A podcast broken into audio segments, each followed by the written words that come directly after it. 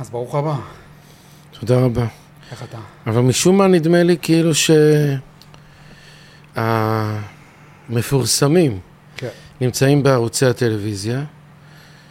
אה, ידוענים שונים, גם מעולם העיתונות, החדשות, עולם הזמר וכולי. כן. ומשום מה, אז הציבור הוא מחובר עם האנשים האלה. לכל אחד ואחד יש אה, הרבה מאוד אנשים שדבוקים בו. אז אני לא יודע, הרעיון שאני רוצה שהוא יתפשט, כן. זה רעיון של ואהבת לרעך כמוך, עם הרבה מאוד פיתוח, ללמוד את זה ולתרגל את זה וכולי, כי אני חושב שבזה תלויה כל ההוויה הציבורית שלנו. אני חושב ש... אני מזכיר רק שהיינו פה בחמש מערכות של בחירות, שזה אומר שלא הצלחנו לשבת אחד עם השני. אז עוד פעם בחירות ועוד פעם בחירות, ואחרי זה, כשסוף סוף מישהו נבחר, אז התחילה פה סוג של מלחמה. והשסע פה בציבור הישראלי הולך וגדל. ועכשיו אנחנו נמצאים פה בתוך הסיפור הקודר הזה של הטבח כן. והזוועות שעברנו פה בדרום, שהטבח הזה משדר דבר חד משמעי, שהמערכת כאן לא מוכנה לכלום. לא המערכת הפוליטית ולא המערכת הצבאית.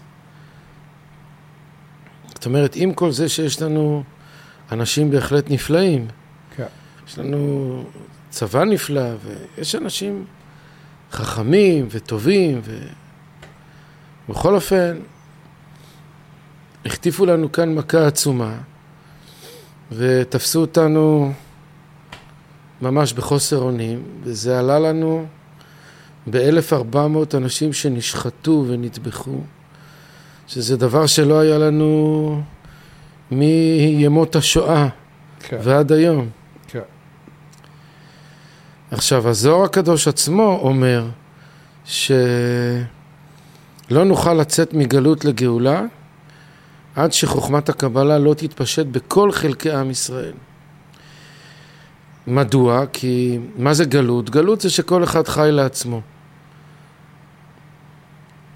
ואף אחד לא יכול להכיל את השונה. הוא רואה מישהו שונה, כבר מיד הוא נכנס לאטרף. זה גלות, וגאולה זה עניין של חיבור, אחדות. אחדות, אהבה, ושבאמת אה, ננצל את הכוחות העצומים שיש בנו. בכל אדם יש נפש אלוקית נפלאה. חוכמת הקבלה מלמדת את הדברים האלו עד לפרטי פרטי פרטים. איך לזהות את עצמך ואיך לפתח את הטוב ואיך לנטרל את, ה, את הרשע שיש בנו. דיברת על האהבת לרעך כמוך. כן, ישבתי שבוע שעבר עם איש זקה כן, לפודקאסט, כן, וכשביקשתי שמישהו, ששאלתי אם מישהו יכול לחבר אותי לאנשי זקה, קיבלתי עשרות פניות. והבנתי מזה שהם מאוד רוצים שמישהו ישמע אותם. כן. הם רוצים שנשמע אותם. זאת אומרת, עשרות אנשי זקה עשרות אנשי זקה רצו לבוא לפודקאסט. רצו לבוא, לגמרי. בסוף, כן. בסוף נפגשתי עם ישראל, שהוא מ- מזקה תל אביב, אבל מה שזה גרם לי להבין זה שהם רוצים שנשמע אותם. כן, ותוך כדי שאני יושב איתו, אני, אתה יודע, אני מבחינתי מגיע לשיחה עם זקה, אבל תוך כדי השיחה איתו הבנתי שאני בשיחה עם ישראל.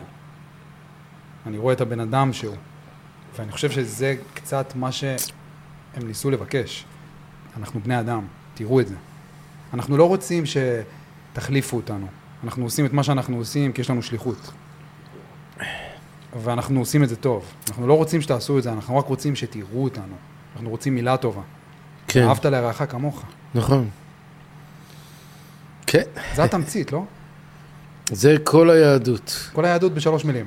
בהחלט. כל היהדות זה רק עניין של אהבה. או הזולת האנושי, או הזולת האלוקי. אבל אהבה. ועל זה צריך עבודה קשה מאוד, בגלל שמצד הטבע נולדנו הפוכים. פסוק אומר, עיר פרא אדם ייוולד. אז נולדנו הפוכים. יש כאן עבודה עצומה של למעלה מכוח האנושי, בכדי להפוך את כל העסק ולהתחבר. אתה מדבר על עבודה רוחנית. כן. אבל עבודה רוחנית שיש לה השלכות לחיים שלנו, חיי היום-יום. כן. איך אני מתייחס לאנשים אה, בתור במינימרקט או ברכבת, או בקופת חולים או בכל מקום שלא יהיה. איך אני מסתכל עליהם, מה, מה אני חושב עליהם בפנים, איך אני מרגיש אותם. אז איפה מתחילה העבודה הזאת? העבודה הזאת מתחילה במילים הללו, שיוויתי הוויה לנגדי תמיד. זאת אומרת, כל דבר שאני מסתכל, אני מסתכל עליך, אני צריך לראות בתוכך את שם הוויה. את החלקיק האלוהי.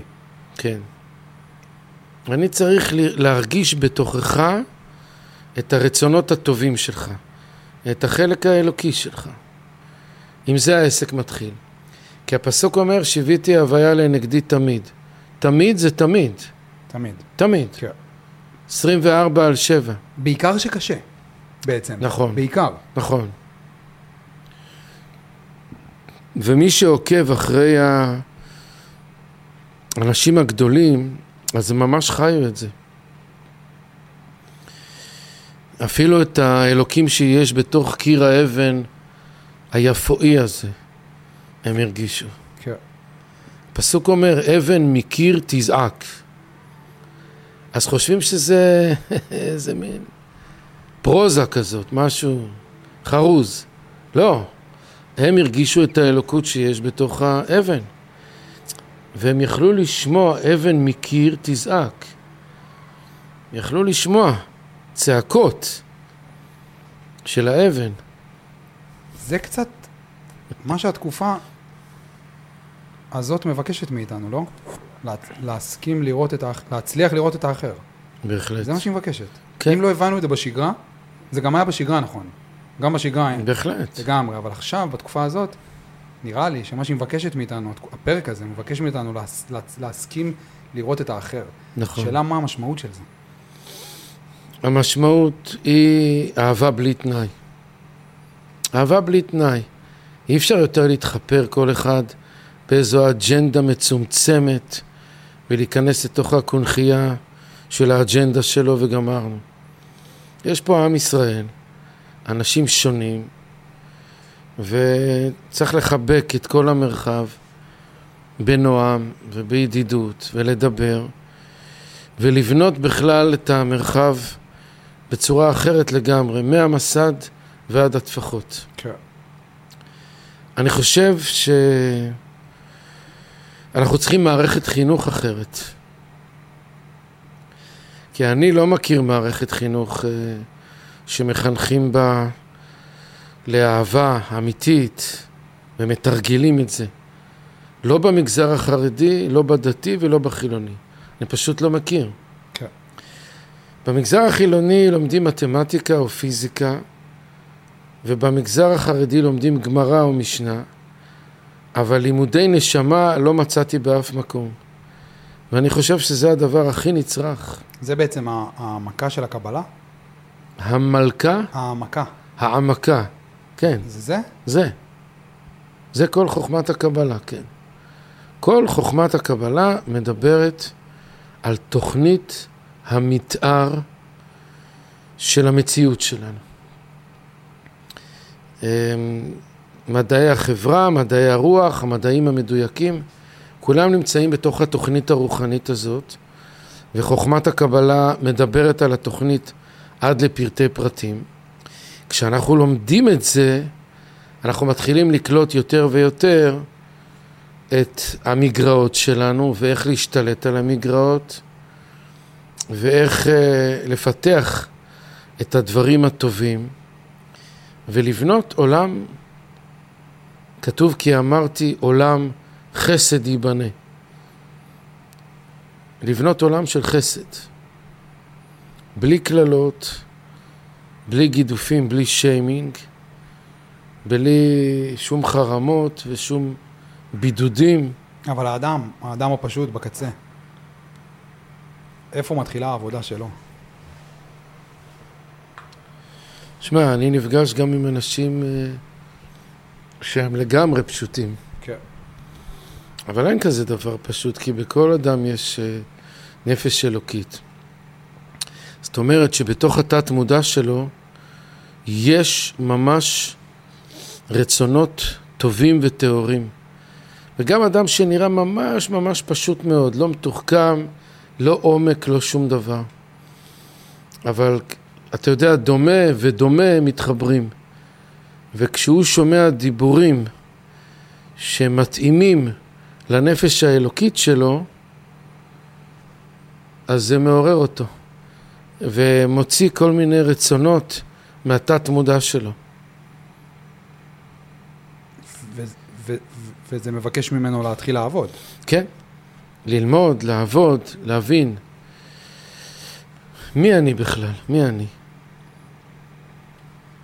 אתה יודע, אני חושב שהתקופה הזאת היא אחד השיעורים שהיא מביאה איתה. זה בדיוק זה. זה כזה, קיבלנו את המציאות מול הפנים. המציאות האמיתית. אנשים מתים, אנשים נחטפים. כן, קיבלנו את המציאות מול הפנים. וכל הסיפורים שסיפרנו לעצמנו על עצמנו, עד השביעי לאוקטובר, הם פתאום מאבדים תוקף. הם קצת מתפוררים לנו ב- בידיים. הסיפורים כן. שסיפרנו על עצמנו. אני עורך דין, אני מוזיקאי, אני כותב. הסיפורים האלה הם כבר טיפה כזה מתפוררים, כי, כי הם- לא רלוונטיים כבר. ו- וכשהסיפור מתפורר לנו, אז אנחנו נפגשים עם עצמנו, עם החלקים הכי עמוקים בעצמנו, נכון, וזה קשה. כן.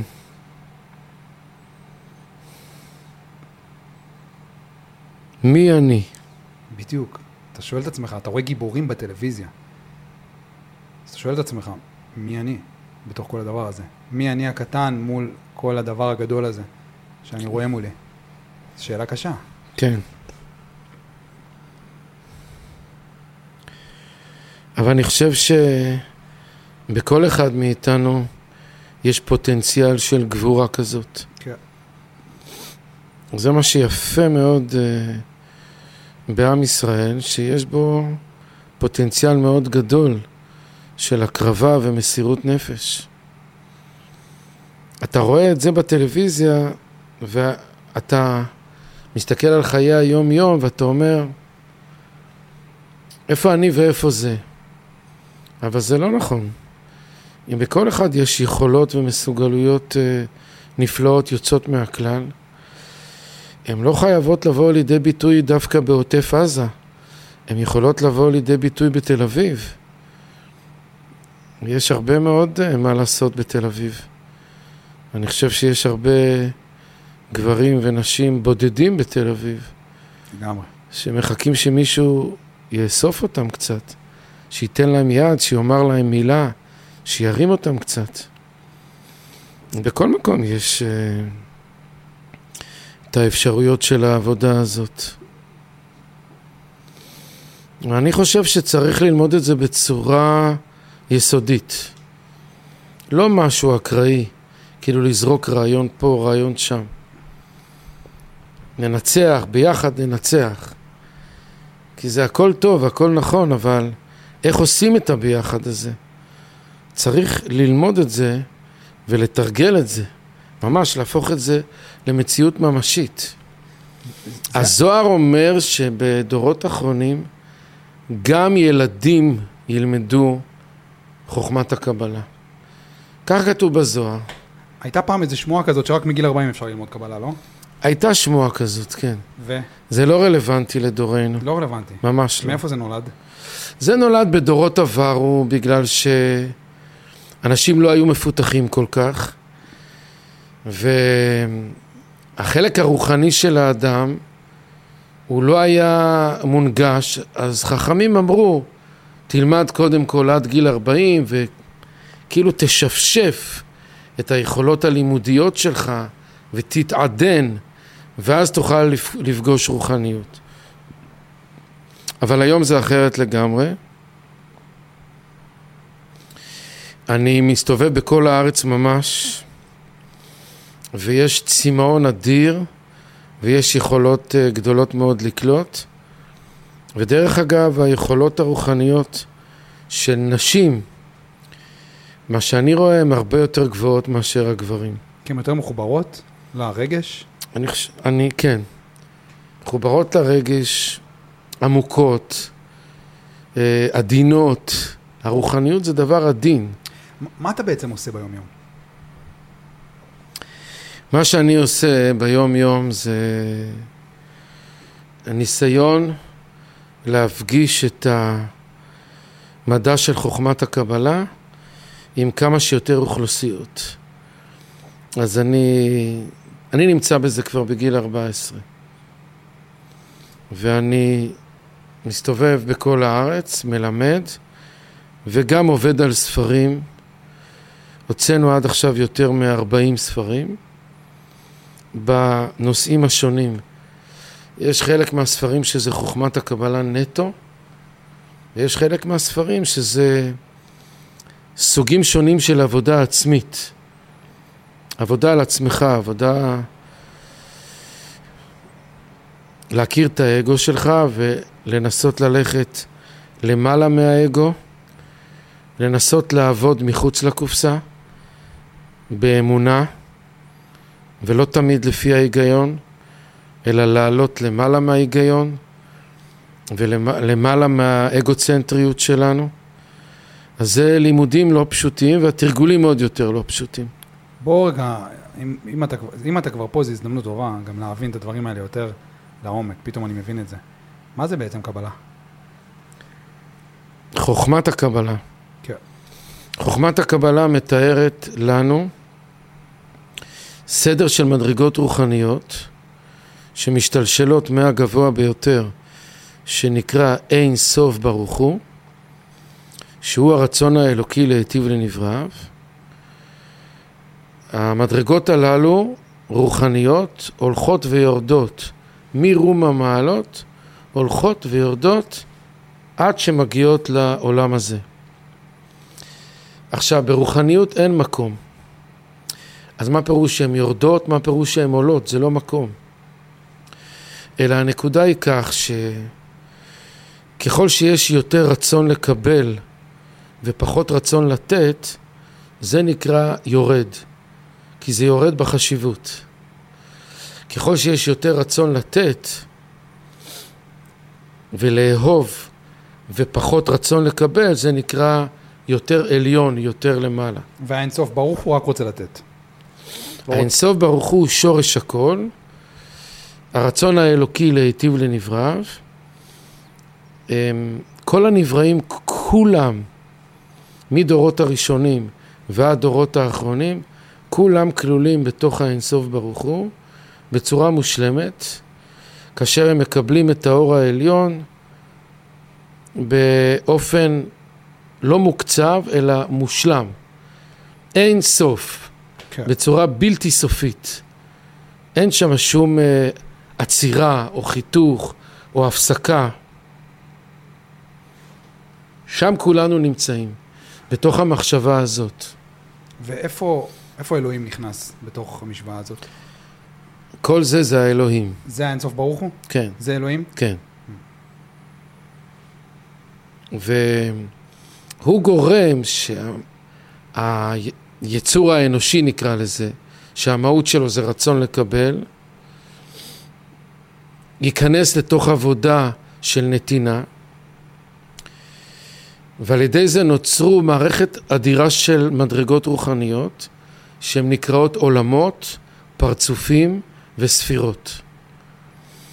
ההבדלים ביניהם זה כמו בגשמיות, יש יבשות, יש מדינות, יש ערים, יש רחובות, כלל ופרט. אז כך גם בתוך המערכות הרוחניות יש כללי ויותר פרטי ויותר פרטי.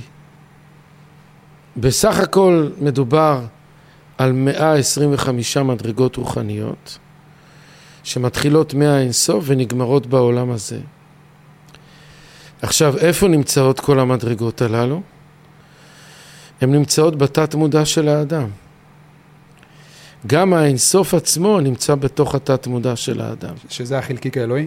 כן, זה לא נמצא בסטרטוספירה. כן. אה, כל הסטרטוספירה היא גם חלק מההגדרה של עולם הזה. אתה יודע, אני אמרתי לך, אני גם לומד ספר יצירה, ואני הולך שיעור ועוד שיעור ועוד שיעור, והוא מדבר על האינסוף. על האינסוף והמעבר בינו לבין הסוף, הנתיב הזה, בין האינסוף אל הסוף. ואני כל הזמן באינטואיטיביות, בטוח, כל פעם מדמיין את, ה, את האינסוף שם, בסטטוספירה. כן.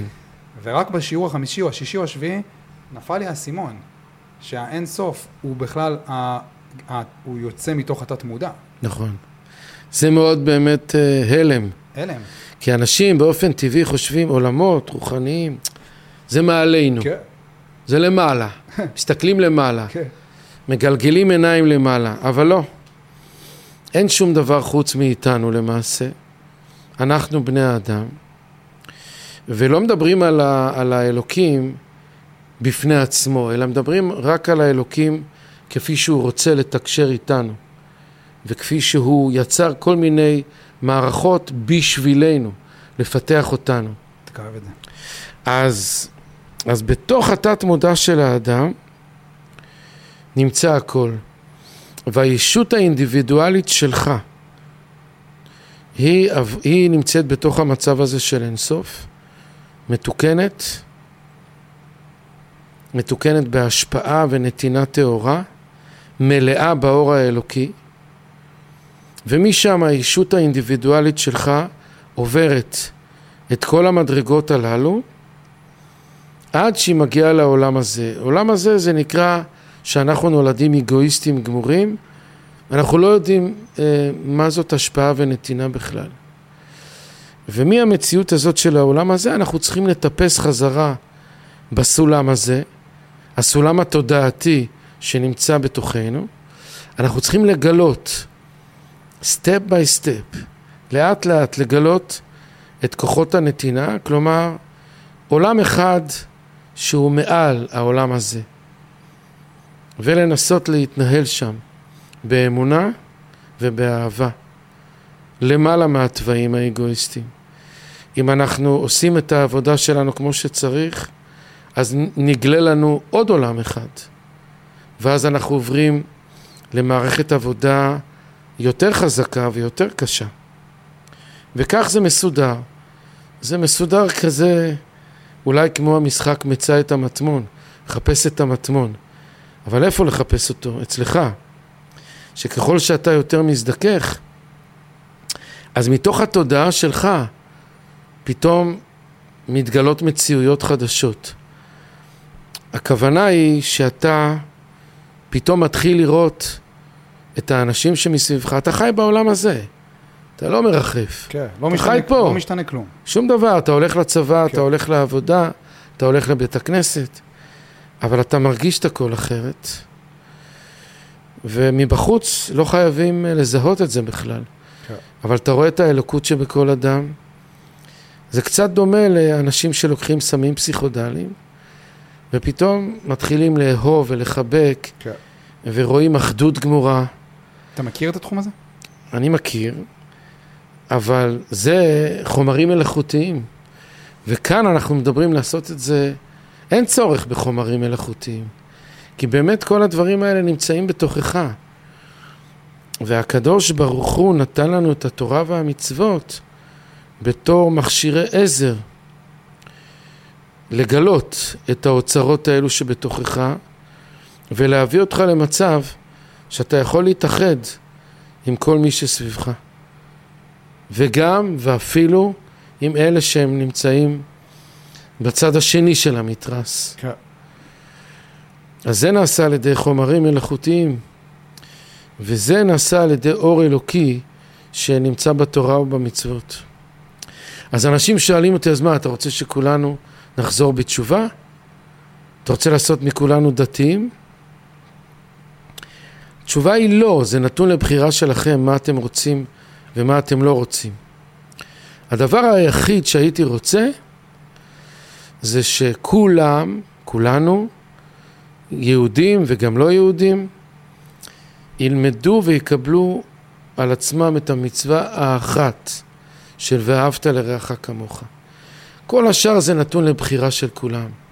אתה רוצה שבת, לא רוצה שבת, זה בחירה שלך.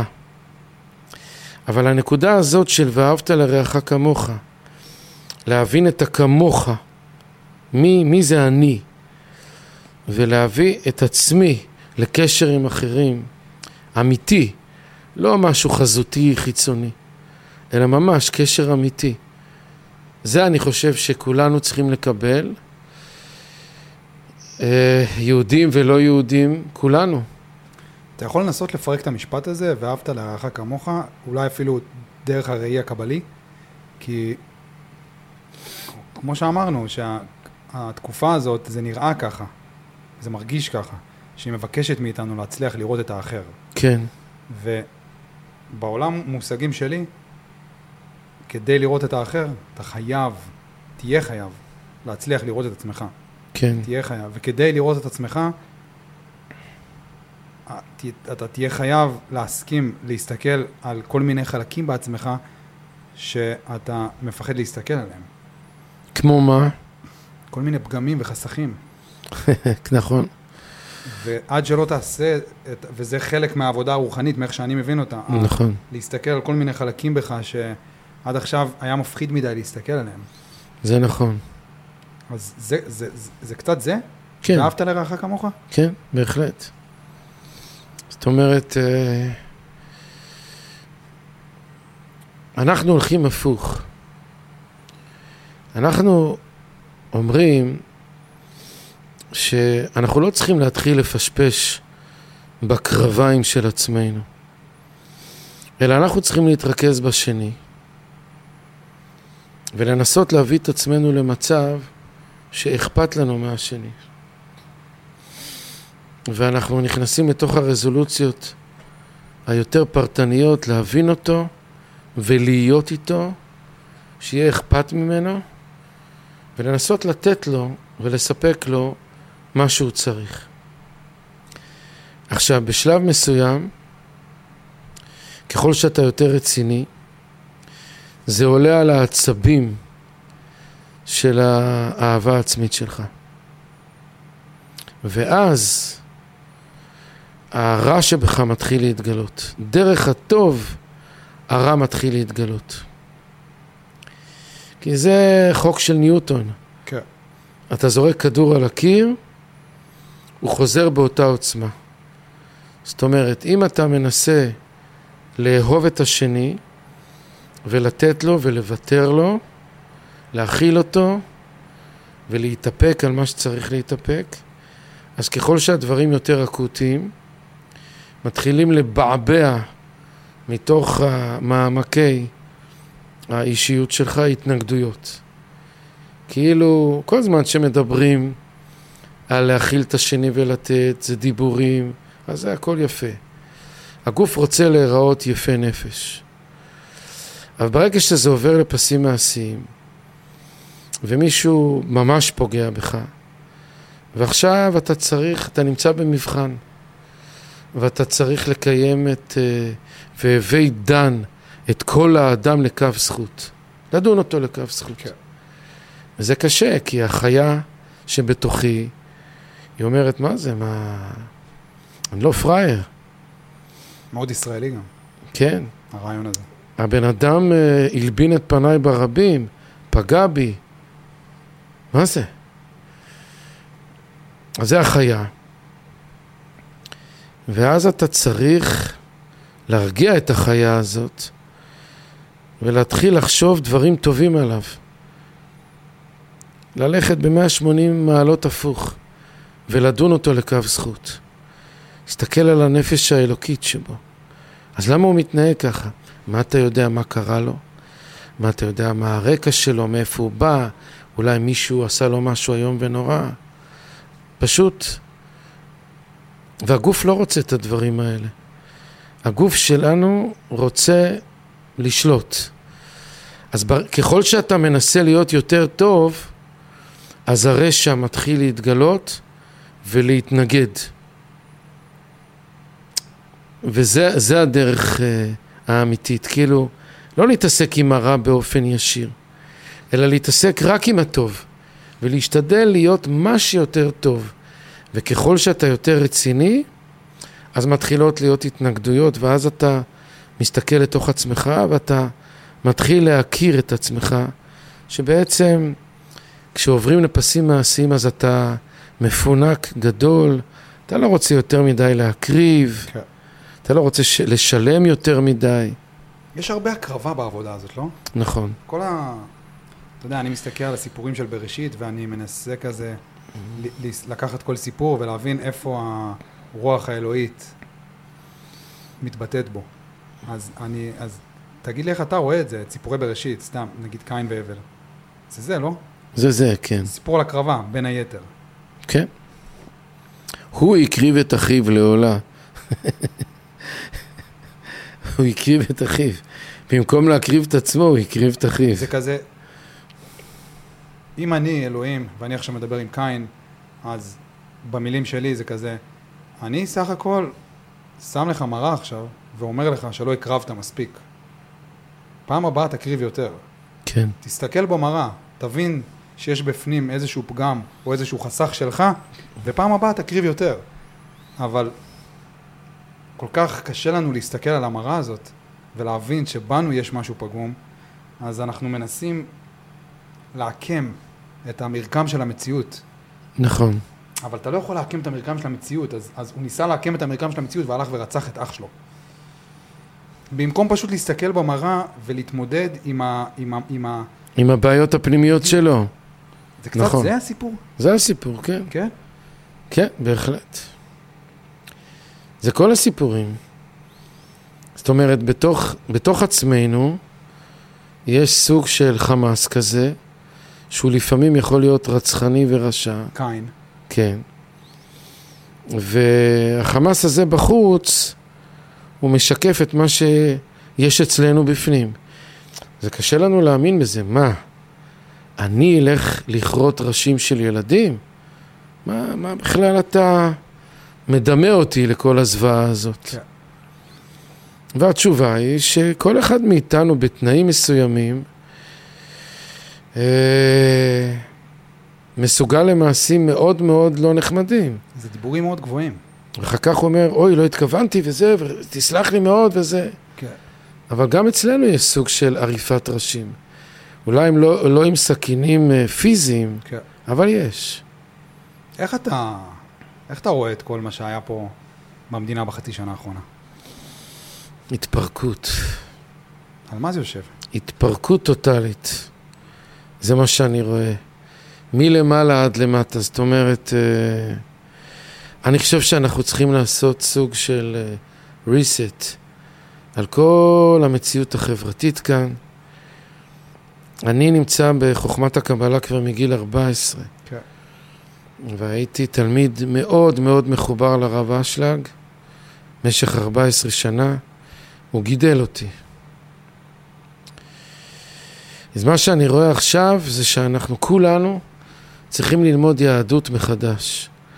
כי אני חושב שאנחנו לא יודעים מה זאת יהדות לא, באמת. אנחנו לא. אתה יודע, אני, אני מדבר בתור חילוני, שלאט לאט, גם בעולם החרדי לא יודעים מה זאת יהדות. אז עוד יותר... ממש. אז, אז תבין מה, אני בחודשים האחרונים לאט לאט עושה את ההתקרבות שלי לאט לאט כן. ליהדות. זה משהו, ש- אתה יודע, כל השנים האחרונות אני בכלל הסתקרנתי מאוד בבודהיזם.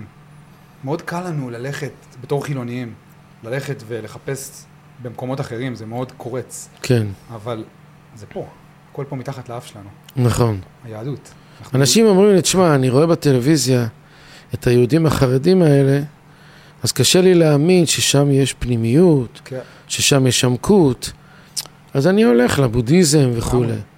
שם נראה לי שבאמת יש פנימיות. אבל פה, כאילו, עם מה שהטלוויזיה מראה, עם כל ההפגנות וכל ה... זה, זה לא נראה שום דבר שקשור לפנימיות, או לאיזה אהבה, או לעדינות. ההפך, זה בריחה. זה בריחה. כי בסוף אנחנו יהודים. נכון, וה... דיברתי פעם עם איש חכם שאמר, שנתן לי רעיון, שהכל, כל המחקרים, כל המחקרים התרבויות אל האינסוף הם לגיטימיות. אם אתה בנצרות, אם אתה באסלאם, אם אתה בודהיזם, כל אחד יש לו את המחקר שלו לכיוון האינסוף, וזה לגיטימי.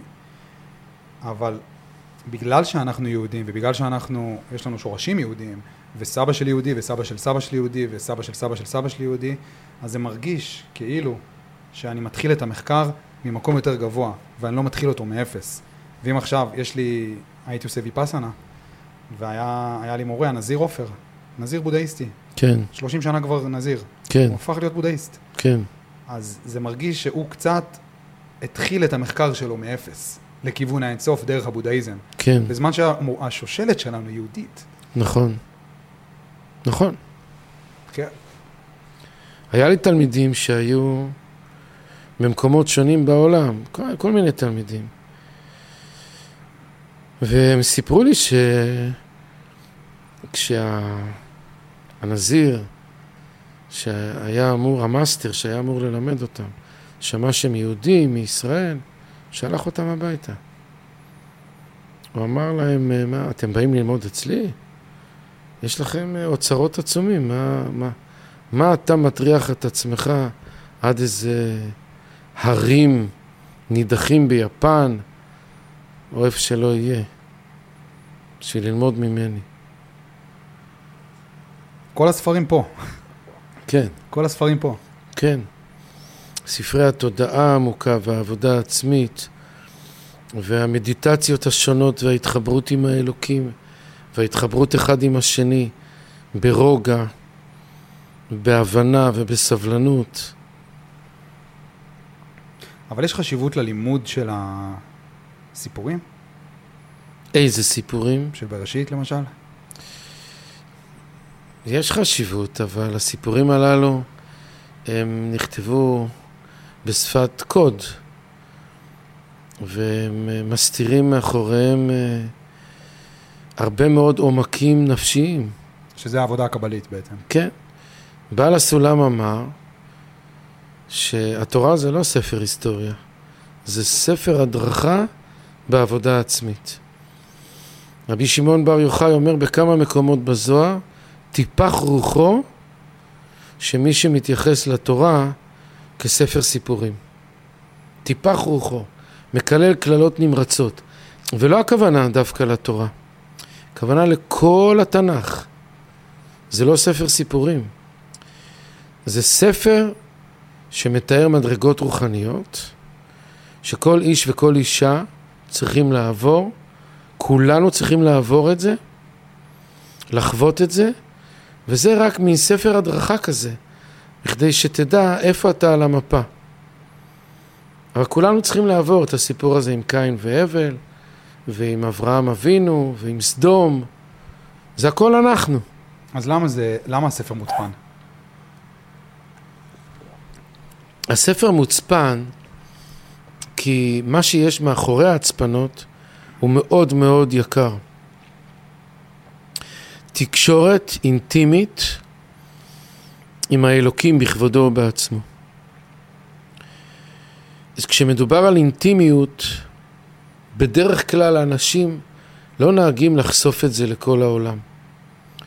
זאת אומרת שיש לך בת זוג אמיתית וטובה, אז זה לא נהוג לחשוף את היחסים שלך איתה כן. לעיני כל העולם, כי דבר יקר, הכבוד של דבר יקר, השמירה שלו, זה כאשר אנחנו שומרים אותו בהצפנה. בזוהר כתוב, אין הברכה מצויה אלא בדבר הסמוי מן העין. כי כשאתה חושף דברים, אז יכול להיות שכל מיני גורמים ינסו לחבל בזה, להזיק. ואתה גם לא מאפשר את העבודה בעצם. חלק מהעבודה זה ה... לפצח את ההסתרה. זה, זה הפיצוח, לא? נכון. זה חלק מהעבודה. נכון. נכון. זה, כזה רעיון רמב"מי רעיון נכון. כזה. כן.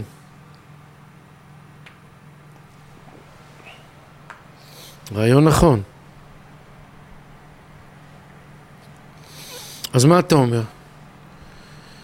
איך, איך, אה, איך עושים את הדבר הזה?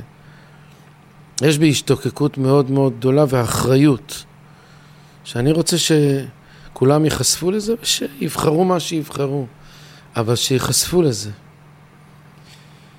אחר כך הבחירה של כל בחורה זה עניין שלה, אבל שהיא תדע את הדברים האלה ותחליט לאן היא הולכת.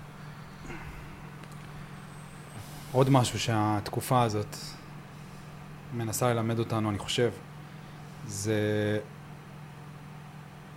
להבין ש... אתה יודע, אנחנו היינו בהלוויות הרבה בשבועיים האלה, כן. ואתה שומע הספדים. מהחבר'ה מתל אביב? כן, כן, לגמרי. הלוויות עצובות. כן, אימא קוברת את הבן שלה, כן, אבא קובר את הבן שלו, כן, ואתה שומע בהספדים שאנשים הוציאו אור כשהם היו בחיים. אתה שומע הספדים על אנשים שהיו גיבורים, כן, וזה לא יכול להפגיש אותך עם השאלה של מה היה, מה היו אומרים עליי אם זו הייתה ההלוויה שלי. וזה קצת כמו לשאול את עצמך מי אני. נכון. ואני חושב שהתקופה הזאת, אם אתה מסכים, אם אתה מספיק חזק בשביל להסתכל על המראה הזאת שהיא מנסה לשים, ולא ישר חוזר לשגרה שהיית בה לפני, אתה תהיה חייב להבין אם אתה חי את השליחות שלך או שאתה לא חי אותה. ואם אתה חי את השליחות שלך, אז כל מה שאתה יכול לעשות זה להמשיך. ונראה לי, זה מה שאתה עושה. זה השליחות שלך, להעביר את המסרים האלה. וכל מה שאתה יכול לעשות זה פשוט להמשיך, וזה פשוט ילך ויגיע. כי אם אתה חי את השליחות שלך, אז אתה, את של, אז אתה עושה את שלך. מאיך שאני מבין את זה. מה שיקרה עם זה, יקרה מה שאמור לקרות עם זה. אז הנה, יצא שהגעת לפה. זה יגיע לאנשים, אתה מבין? כן, אני רואה שאתה פעיל במדיה, זה, זה מגיע לאנשים. כן, כי האדם בסוף חי... יהיה חייב מתישהו לשאול את עצמו מה הוא עושה פה. זה כזה, או שאתה תהיה מסור לשליחות שלך, וזה אומר תהיה מסור לעבודה קשה, עבודה רוחנית קשה, או שאתה תהיה חייב להיות מסור לעולם החומרי באיזשהו מקום. נכון. או-או, או-או, כי, כי אתה, תהיה, אתה תהיה חייב להצדיק את הקיום שלך איכשהו. אדם לעמל יולד, ואדם בוחר לו את הנתיב של העמל, אם לעמול בעניינים גשמיים או בעניינים רוחניים. אבל חייבים לעבוד, זה או זה או זה. כן, אין עוד אופציה. עכשיו, 99.9, אמ, יותר קל להם ללכת למקום, למקום החומרי. כי העבודה הרוחנית היא קשה. נכון. העבודה הרוחנית מבקשת ממך להסתכל פנימה לתוך הפגמים שלך כן, ולהסכים להמשיך להסתכל עליהם. אבל כשאתה עושה את העבודה הזאת, לפחות, אתה יודע, בדעתי הצנועה, כשאתה עושה את העבודה הזאת, אז אתה הולך ומתקרב ומתקרב לשליחות שלך. והשליחות שלך זה, להוצ... זה, זה להבין איך אתה מוציא את האור הפרטי שלך, האור שלך. מה האור שלך? אתה מוציא אותו או לא? ואם אתה מוציא אותו, אז, אז פשוט תמשיך להוציא אותו. ברור. פשוט נכון. תמשיך להוציא אותו, והוא יגיע זה נכון, כן, לגמרי. נכון. אתה יודע, הייתה לי מישהי שדיברה איתי עכשיו על... אמ, הרבה אנשים עכשיו היו סביב התנדבויות, כל התקופה הזאת. כן, והיא הייתה באיזו יוזמה של לחבר בין אנשים מהעוטף לבתים בצפון ובמרכז.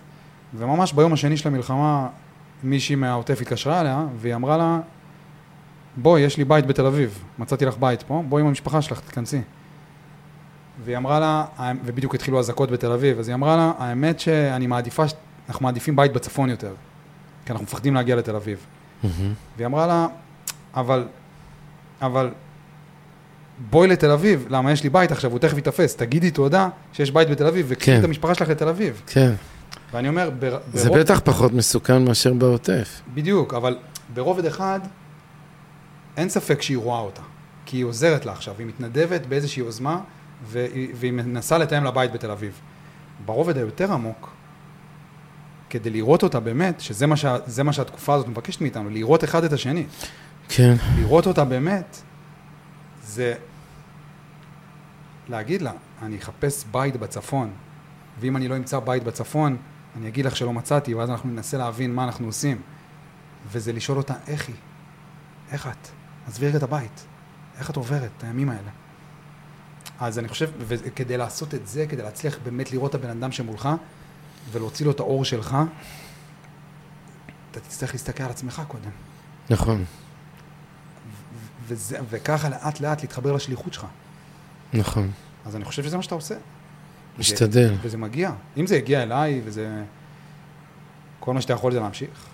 בעזרת השם, כן. זה מה שאתה יכול לעשות. בעזרת השם. מה אתה חושב? אני חושב שאתה צודק. אה, אני מנסה לעשות באמת מה שאני יכול, גם אתה עושה מה שאתה יכול, לגמרי. וכל אחד עושה מה שהוא יכול.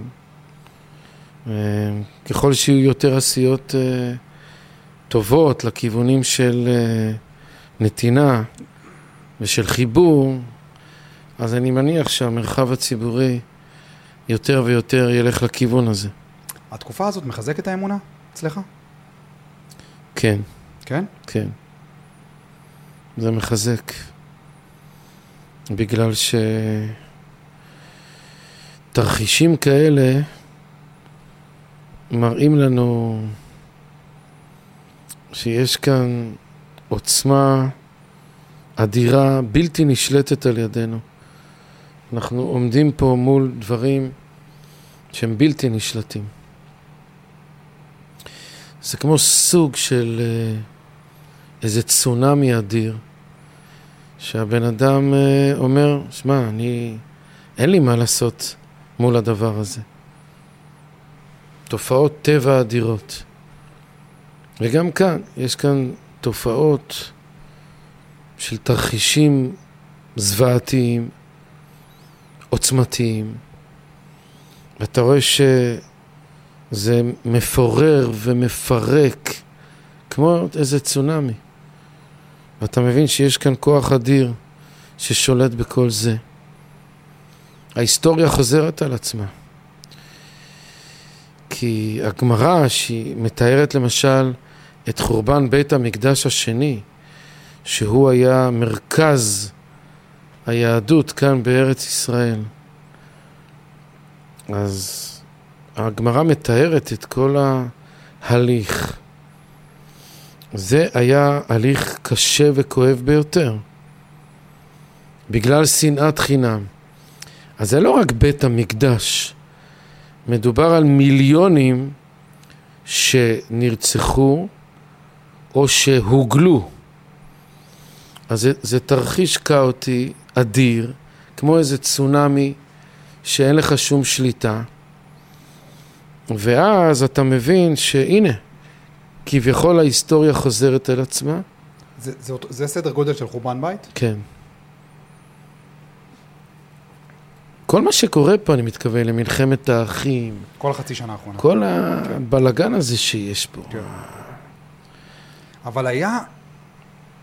טעמנו אחדות בשבועיים האלה. כן, טעמנו אותה. טעמנו משהו, כן. מתח... אני מרגיש שהיא מתחילה להתפורר שוב, נכון. נכון? גם אני מרגיש, כן. למה? בגלל שכל מה שלא בא בדרך לימודית, צריכים ללמוד את הדבר. לומדים מתמטיקה. אתה לא יכול לשוטט במתמטיקה בצורה פרועה. כן. כל דבר צריך ללמוד. ריקוד צריך ללמוד. מוזיקה צריך ללמוד. אז אחדות צריך ללמוד. קודם כל, ללמוד את עצמי, אני חושב שזה הדבר האלמנטרי. לפני שאני אלמד אה, זואולוגיה או כימיה, אבל הדברים האלמנטריים לדעת מי אני, כל רבדי הנפש שלי, המסוגלויות, זה נראה לי הדבר הכי הכי חשוב היום בכל המגזרים, כל המגזרים כולם. ללמוד את עצמי ואיך לתפקד, איך לשפר את האטמוספירה שלנו, איך לפעול במעשה, בדיבור, במחשבה, ברגש, ברצון, ללמוד, דברים האלה. עכשיו, דבר שלא בא בדרך לימוד, אלא שנהיינו מאוחדים כתוצאה מכאב גדול. מההוא האדיר כן. של הצונאמי הזה הזוועתי שחווינו. אז כולם קמים ונעשה, בוא, נלך, בואו ניתן, אורחים, ופה, סעודות. אבל זה הכל רק מתוקף הצונאמי הזה. אבל בכדי שדבר באמת ייקבע וייספג, צריכים ללמוד אותו ולתרגל אותו, בלי קשר לצונאמי הזה, שבחיי היום-יום הרגילים נתנהג בצורה הישרה והמוסרית ביותר. אז כבר יכול להיות שצונאמי כזה לא יקרה. אז מה, מה השיעור של התקופה הזאת? אנחנו תואמים אחדות, אבל לאט לאט אני כבר מתחיל לראות שוב אה, ביקורת, קללות וגידופים, וכאילו אנשים לא יכולים להתאפק, מתחילים שוב להוציא את, ה, את הרעל, וזה אומר שאנחנו חייבים, מה שאני אומר כל הזמן, אנחנו חייבים אה, ללמוד את הדברים בצורה מסודרת, החל מגן ילדים כן. ועד גיל שיבה וזקנה. עשינו מצגות דרך אגב, גם מצגות לילדים עשינו, ואני חושב שהיה כדאי להביא אותם לסמינרים, למורים ומורות וכאלה, שילמדו את זה, ואז יוכלו להקרין את זה ולהסביר את זה. סרטונים. היום סרטונים. אנחנו עשינו מצגות היום, כאלה. היום, היום, היום זה מגיע בסרטונים. הבנתי. ככל שאתה עושה את הסרטונים שאתה עושה. עברתי, עברתי סרטון, סרטון, סרטון, סרטון, מהסרטונים שאתה מעלה. כן, זה, זה הדיבור. שומע. זה האחדות. יש פה, אתה יודע, פתאום אני מבין שפה יש איזשהו, בעולם הקטן שלנו, סמל לאחדות. כן, קצת. נכון. כן. קצת.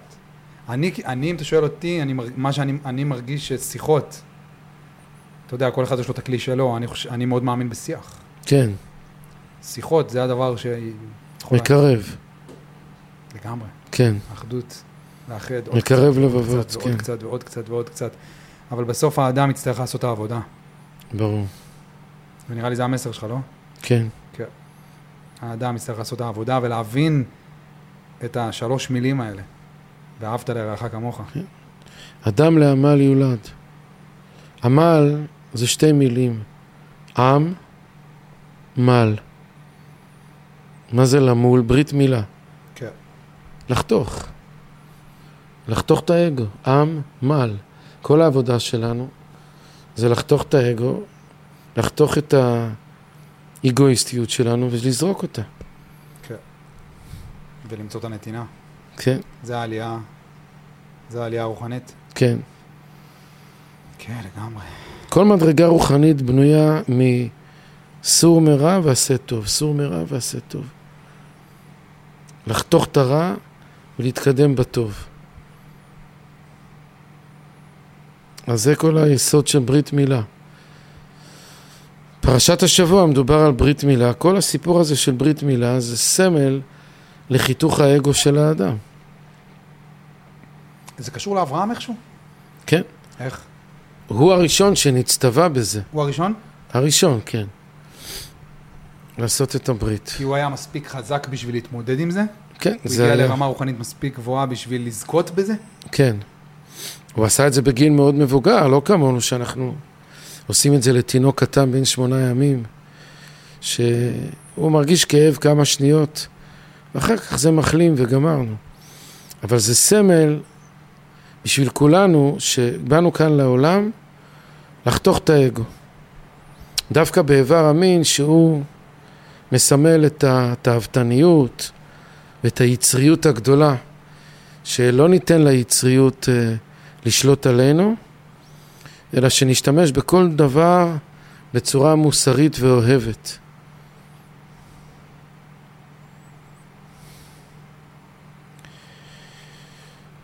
נסיים? איך אתה רוצה לסכם? מה שאני רוצה לסכם זה בעצם מה שאתה אמרת. אתה אמרת דבר נכון, שכל אחד צריך לעבוד עם עצמו ולגלות את האור שבו את הנפש האלוקית שבו, להוציא אותה החוצה ולעבוד עם זה. כשאתה עובד עם עצמך אתה גם מאיר לאחרים. כן. כבוד גדול, שמחה גדולה. באהבה. תודה רבה. יאללה, להתראות. תודה רבה. תודה שהזמנת אותי. באהבה. כל טוב.